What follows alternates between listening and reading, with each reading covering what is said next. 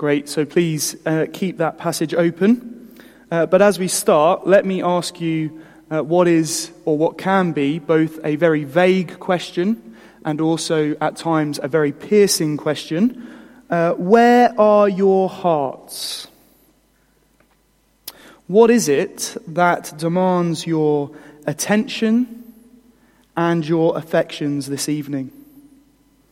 I imagine we all come this evening with divided hearts, all sorts of things trying to claim the throne room of our hearts.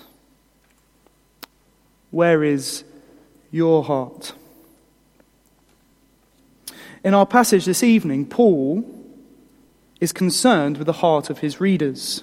He's concerned with the hearts of the Corinthians. You see, it seems in Corinth there were some who would not commit to Paul and his ministry. They restricted their affections for him and for his message.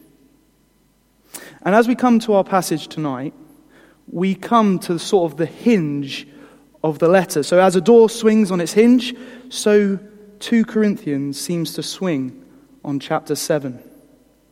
In one way, we draw to a close uh, this big section where Paul first defends his actions in chapter 1, verse 12 to chapter 2, verse 13. And then Paul defends his ministry from chapter 2, 14, all the way pretty much to 7, verse 4. Paul has been defending his actions and his ministry so that the Corinthians would not move on from the message he preached. So they would have wholehearted devotion towards him. Because sticking with Paul meant sticking with Paul's message, and sticking with Paul's message meant sticking with Jesus. So, in our passage today, at the close of this big section where Paul defends and commends his ministry, and so defends and commends the true Christian gospel, Paul now passionately appeals in verse 2 Make room for us in your hearts. And this passage is, is a hinge, so it not only brings to a close this long section where Paul defends his ministry, but it also lays a foundation for the rest of the book. Paul rejoices, and in uh, verse 16, he says he has complete confidence in the Corinthians. Their positive response to Paul has assured him and filled him with joy and has laid the foundation for his desire to visit them again, to be reconciled to them face to face, and finally to address some lingering issues which the church uh, needs to still make progress in. So, Paul, confident that they will do so, appeals to the Corinthians. Verse 2 Make room for us in your hearts. Paul desires wholehearted devotion to him and to his ministry. He desires that people would, in their hearts, would be devoted to the true gospel and so love and encourage others. And that brings us to our first point, which is true Christian ministry lovingly appeals for wholehearted devotion. And that's verses 2 to 4. True Christian ministry lovingly appeals for wholehearted devotion. We see here Paul personally and passionately appealing to the Corinthians make room in their hearts for him. Paul longs for them to give their hearts fully over to Paul and his message. He longs for them to give uh, their hearts to real, genuine, bona fide apostolic ministry. He longs for their hearts. He longs for their loyalty. He longs for their affections. Because devotion to Paul meant devotion to the gospel. And, to, and devotion to the gospel meant devotion to Jesus. It's as if their hearts are full of clutter that Paul is struggling to fight for a spot in their hearts in order to have a claim on their affections. So he calls them make room, make space move stuff over, chuck stuff out, make room for me and the gospel. He's already in, in chapter 6, verse 11 to 13, called them to widen their hearts, to stop restricting their affections towards Him. And now He calls them, He appeals to them, make room. Paul goes on to defend himself, perhaps towards real allegations against himself. We've wronged no one, he says. We've corrupted no one. We've exploited no one. He's shown himself. He's fit for their affections, fit for their love. He's not condemning them. No, no, he's not condemning them. He's just calling them to love him as he loves them. Do you see that in verse 3? Paul longs for a place in their heart. Uh, Paul longs for a place in their hearts as they have in his. In fact, Paul's love for them is so huge, he's willing to live or die with them. This is powerful stuff. Paul loves them with a love that's willing to go to the grave for them. And I wonder whether we love like that as we go about our daily lives, as we belong to this church, do we love one another like Paul loves the Corinthians? Are we willing to die for one another, to go to the grave for one another? Are we willing to lay our lives down to serve one another? And of course, true Christian ministry will lovingly appeal for people to have loyalty to the gospel, to be devoted to live for Jesus I ask, do we love our brothers and sisters? And now I ask, do we love them enough that if they are wavering from the truth of the gospel, that if they are influenced and are drifting from the faith, drifting from the gospel, drifting from Jesus, do we love them enough to lovingly appeal and call them back to devotion? to Jesus. Because true Christian ministry lovingly appeals for wholehearted devotion. Do we love our brothers and sisters like that? Because Paul has great love for this church. We saw that in verse 3. And love has a funny way of being able to look over people's faults and see the good in people. My mum proves that she often says, What a lovely young lad I used to be, obviously forgetting the five years of trouble and stress I caused her while at school. But no, you used to be a lovely young lad, she says. Love seems to be able to look over faults and focus on the good. And Paul seems to be doing that in verse 4. We, we know that Paul knows that the Corinthians are far from perfect. And yet, listen to the way he talks of them. He takes great pride in them. He's greatly encouraged. He's overflown with joy. His joy knows no bounds. Paul is now going to unpack verse 4 in verses 5 to 16. We will see he takes great pride in the Corinthians. He really does. And he sometimes has to speak to them with frankness and he is greatly encouraged, or he's greatly comforted by them. Which brings us to the second point. True Christian ministry is comforted by God's people doing well. Verses 5 to 7. True Christian ministry is comforted by God's people doing well. Because Paul can talk of them, as he does in verse 4, because of verses 5 to 7. You see, when Paul was in Macedonia, he was afflicted, but God comforted him through the coming of Titus and through his report of how well the Corinthians were doing in response to an earlier rebuke letter that Paul had to write.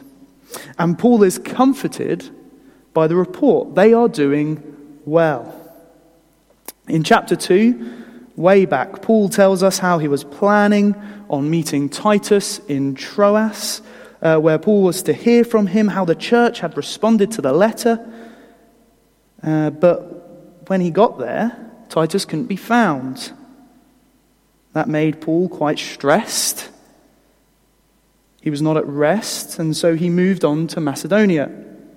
And according to our passage in verse 5, Macedonia was not much better. There, Paul had no rest, but instead was harassed at every turn. Externally, Paul was persecuted, harassed, pressure was piling in, and internally, there were fears and anxieties, probably to do with the worry of no Titus. Certainly because he didn't know how the church had responded to his letter. But, verse 6, but God, God who comforts the downcast, God who in chapter 1 was described as the Father of compassion and the God of all comfort. Verse 6, but God comforted Paul. And he did so through the coming of Titus. Paul was anxious as to how the Corinthians would respond to the letter and to Titus, and he's relieved and encouraged. He is comforted by the news that they had received Titus and the letter well. In fact, Titus' report is excellent. It's overwhelmingly positive. He told Paul about how the church longed for him. They missed him. They longed to see him again. There was, there was deep sorrow and grief at how they had failed Paul in the past. And they had real concern for Paul. They showed genuine loyalty for Paul, a longing for reconciliation and restoration in their relationship with him. So, no wonder Paul, at the end of verse 7, could say that his joy was greater than ever. His joy knew no bounds. Paul was comforted, encouraged, strengthened by how well God's people were doing. And that is the right response. True Christian ministry is comforted, it is encouraged by God's people doing well, standing firm and showing loyalty and devotion to the gospel. So it's worth asking are we comforted, encouraged, strengthened when we see God's people doing well? Do we even care? Or do we only care when they're having an absolute mare? When we meet together, are we concerned for those we're sitting amongst? Do we long to hear how they lived for King Jesus this week? Or are we just thinking about the coffee at the end and get home to watch Netflix? Where are our hearts this evening? Are we too distracted to see all that the Lord is doing in the lives of others? Do we care? Well, Paul shows us that true uh, Christian ministry lovingly appeals for wholehearted devotion. He shows us that true Christian ministry is comforted by God's people doing well. And he shows us that true Christian ministry speaks with frankness to bring repentance, which is our third point. True Christian ministry speaks with frankness to bring repentance. Now, Paul was full of joy at the response to his letter, but one of those responses that the Corinthians made may have surprised you. Paul was full of joy. In fact, his joy was better than ever because the people he loved responded, verse 7, in deep sorrow. That's astonishing, right? That, that doesn't sound right, but, but that is exactly what Paul unpacks in verses 8 to 13. Remember verse 4. Paul talks of how he has spoken with frankness towards the Corinthians. And when he does so, he's thinking of this rebuke letter he's had to write in the past. He says he doesn't regret, verse 8, sending the letter, though part of him does regret it. I mean, it, it hurt them, it caused them pain. But then he doesn't regret it because, verse 9, he's happy He's happy not because they were sorry, but because their sorrow led to repentance. In fact, Paul knows in verse 9 that uh, this sorrow was a God intended sorrow to the point where it was for their good, it was for their help, and not for their harm. Now, you may be thinking, has Paul used the wrong word here? Is there like a special word in Greek that was translated wrong? Because sorrow in my life is never good.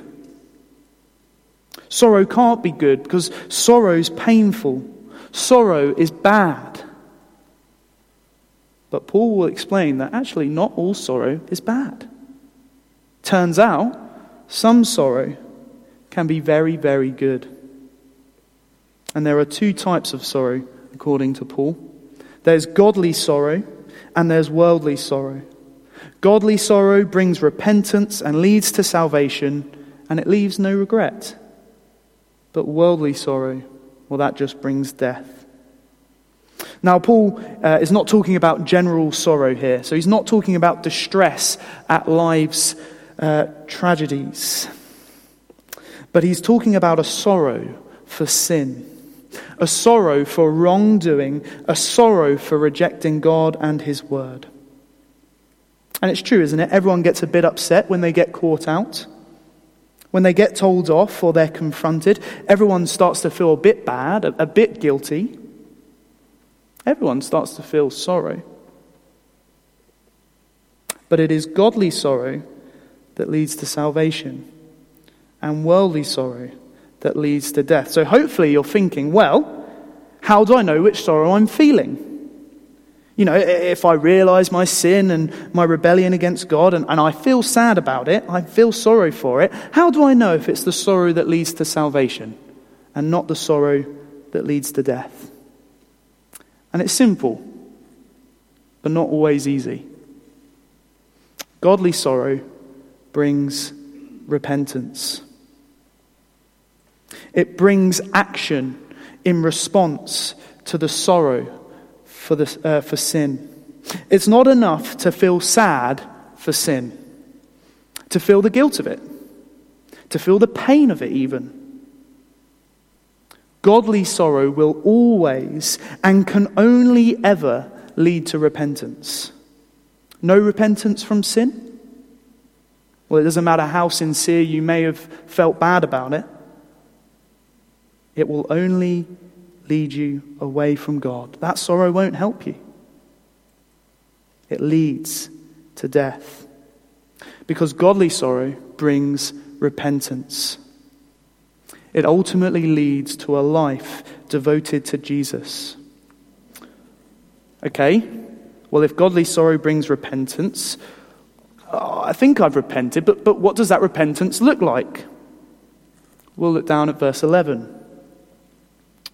Because Paul says, See, see what this godly sorrow has produced in you. Look at the, the fruit of your repentance an earnestness and an eagerness to clear themselves, indignation, alarm, longing, concern, and, and readiness to see justice done.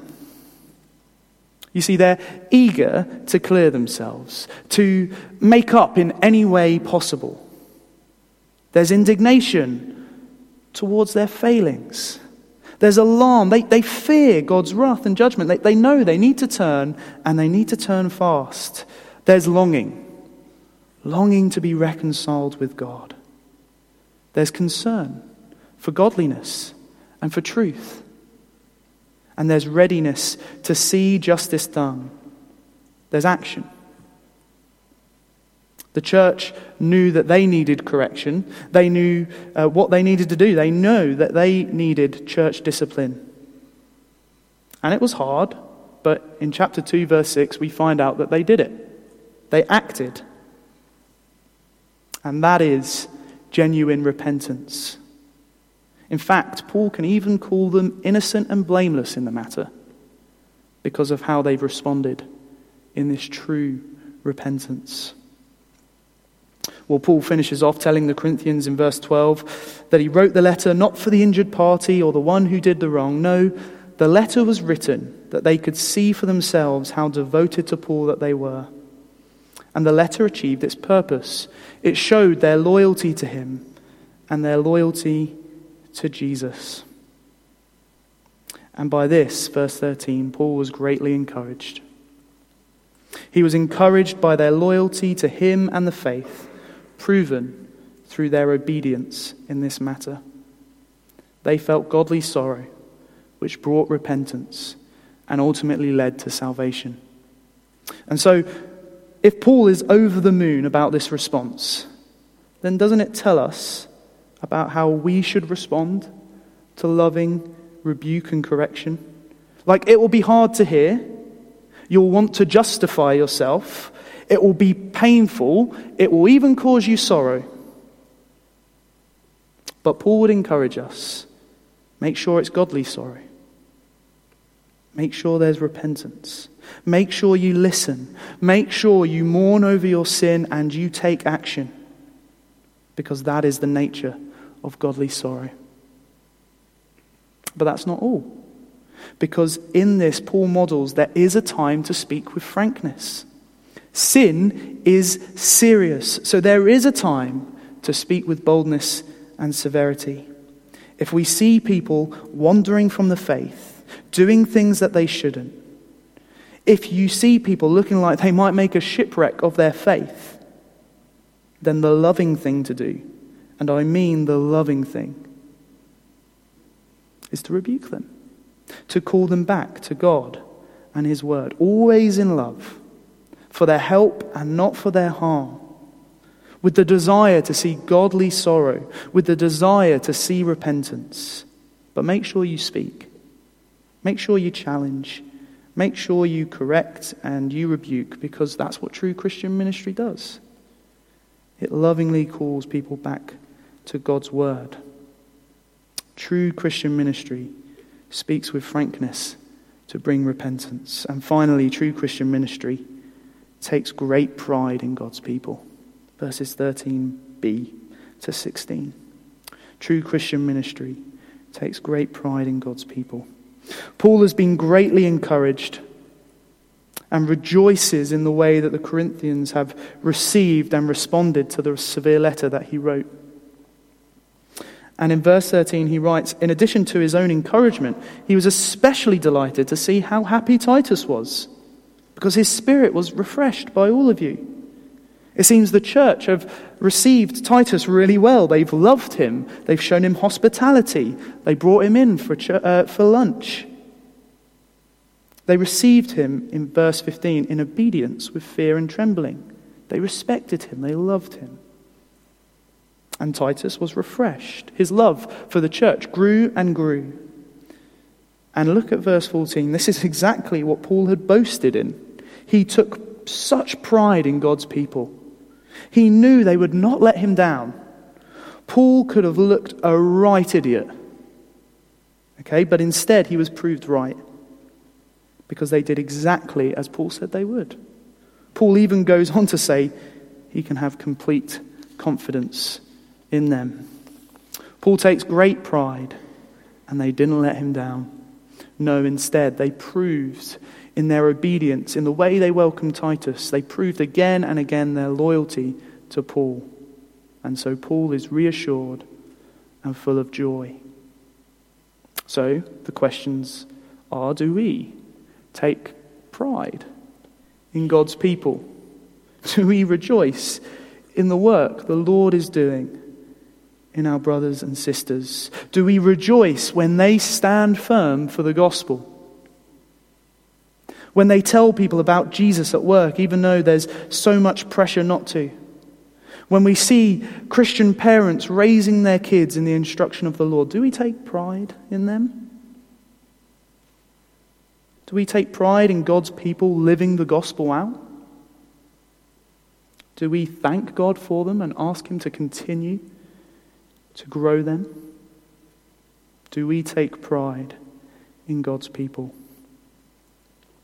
Well, uh, to wrap it all up, Paul uh, started the passage appealing that the church would make room for him in their hearts, that they would show loyalty and devotion to him and the gospel and to Jesus. He desired faith, wholehearted devotion, and he ends the passage glad, full of joy, with complete confidence in them because they've already shown such loyalty, such commitment, such obedience and love for Paul and Titus. You see, true ministry, true Christian ministry, appeals for wholehearted devotion. It is comforted by God's people doing well. It speaks sometimes with frankness to bring repentance. And it takes great pride in God's people. So, as I close, let me ask once more where are your hearts? Paul desired wholehearted devotion to Jesus and his gospel that leads us to love and encourage one another. And he's modeled to us what that looks like. Let's pray that as God's people, we would be men and women who give our hearts fully to love, uh, give our hearts fully to Jesus, to love and to serve him, and so love and serve and encourage one another. Amen.